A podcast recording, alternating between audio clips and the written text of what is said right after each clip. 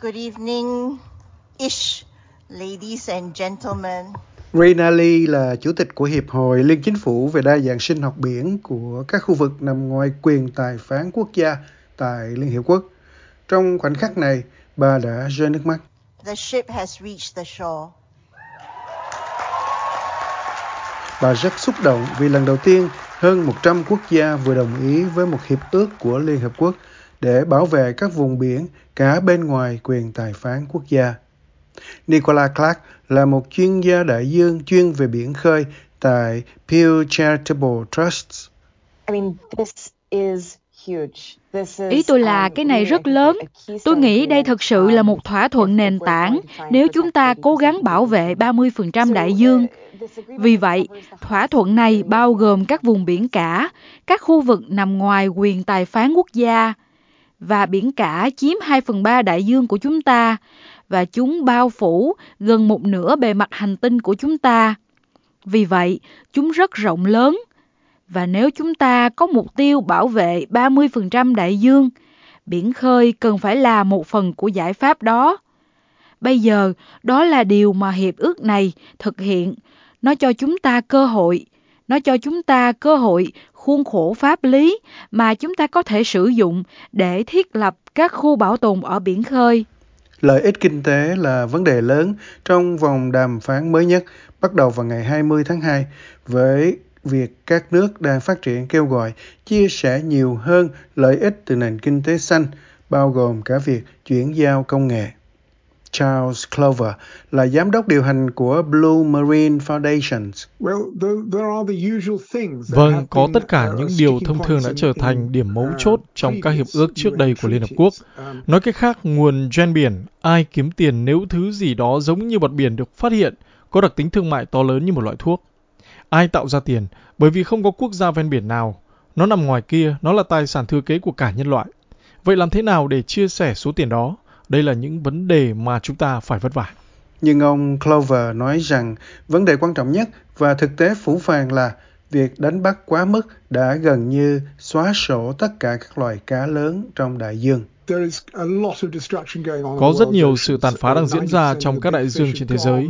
90% các loài cá lớn đã biến mất. Chúng ta biết điều gì đã xảy ra với cá voi.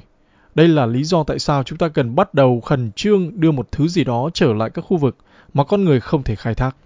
Hiệp ước đa dạng sinh học ngoài quyền tài phán quốc gia là đỉnh cao của các cuộc đàm phán do Liên Hợp Quốc hỗ trợ bắt đầu vào năm 2004.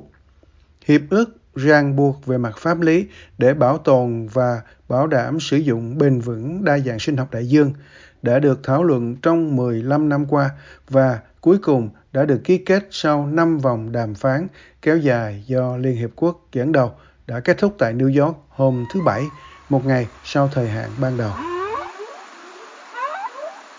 Nhà sinh vật biển và nhà báo khoa học Oli Hefferman giải thích các mục tiêu của hiệp ước.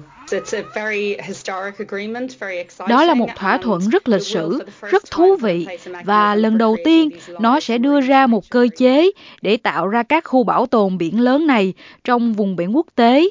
Điều cực kỳ quan trọng vì hiện tại chỉ có 1% vùng biển quốc tế được bảo vệ trong một khu bảo tồn biển và chúng ta cần đạt được mức 30% vào năm 2023 nhưng bà Hefferman có một số e ngại về tầm với của hiệp ước. Ý tôi là, tôi nghĩ chúng ta cần ít nhất là 30%, có thể nói là nhiều hơn. Nhưng tôi nghĩ điều cũng quan trọng là những gì xảy ra bên ngoài 30% đó. Vì vậy, hiệp ước này chỉ có thể làm được một số lượng nhất định. Bạn biết đó, nếu chúng ta có 30% đại dương được bảo vệ, nhưng ở phần còn lại của đại dương, chúng ta khai thác khoáng sản ở biển sâu, chúng ta đánh bắt quá mức. Bất chấp những lo lắng của bà Hefferman, Nicola Clark vẫn hy vọng.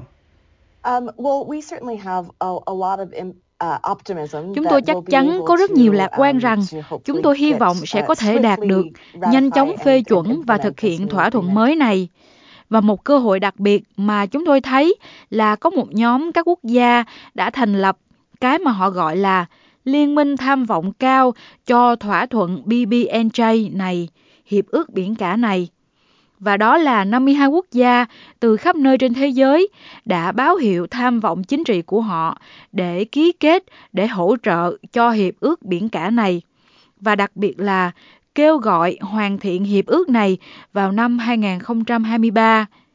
Vì vậy, tôi nghĩ rằng chúng ta sẽ hoàn toàn đồng ý hướng tới 52 quốc gia là thành viên của Liên minh tham vọng cao để giúp dẫn đường cho việc phê chuẩn và thực hiện nhanh chóng.